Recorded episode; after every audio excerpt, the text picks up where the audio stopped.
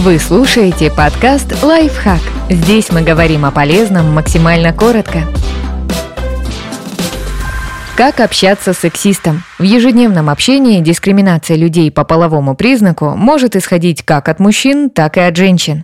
Очертить границы общения. Если вас постоянно называют лапочка или дорогуша, и вас это задевает, обсудите границы допустимого. Это можно сделать в шутливой форме. Например, вы всех сотрудников называете лапочками. Как интересно. А Игорь с Вадимом как реагируют? Или можно вежливо и прямолинейно сказать, что вам не нравится подобное фамильярное обращение. Не стесняйтесь сразу пресекать любое неподобающее поведение.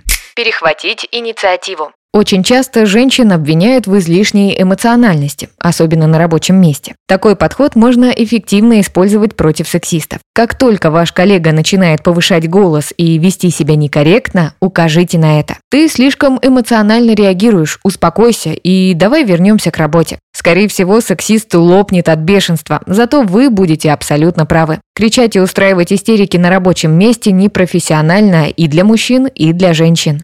Попросить объяснить сексистскую реплику. Принцип прост. Вы должны делать непонимающий взгляд и повторять только одну фразу. Что вы имеете в виду? Например, вы слышите «Ой, да мужчины все одинаковые». Отвечайте «Что вы имеете в виду?» В ответ вы можете получить «Ну, они несерьезные, думают только одним местом». Ваша реакция снова должна быть такой что вы имеете в виду? И так до тех пор, пока вторая сторона не закопает сама себя своими же ответами, ведь с каждым разом они будут звучать все глупее и глупее. Не повышать голос. Низкий и тихий голос ассоциируются с размеренностью и спокойствием. Именно так и стоит встречать сексистские комментарии, как будто они вас совершенно не беспокоят и не выводят из равновесия.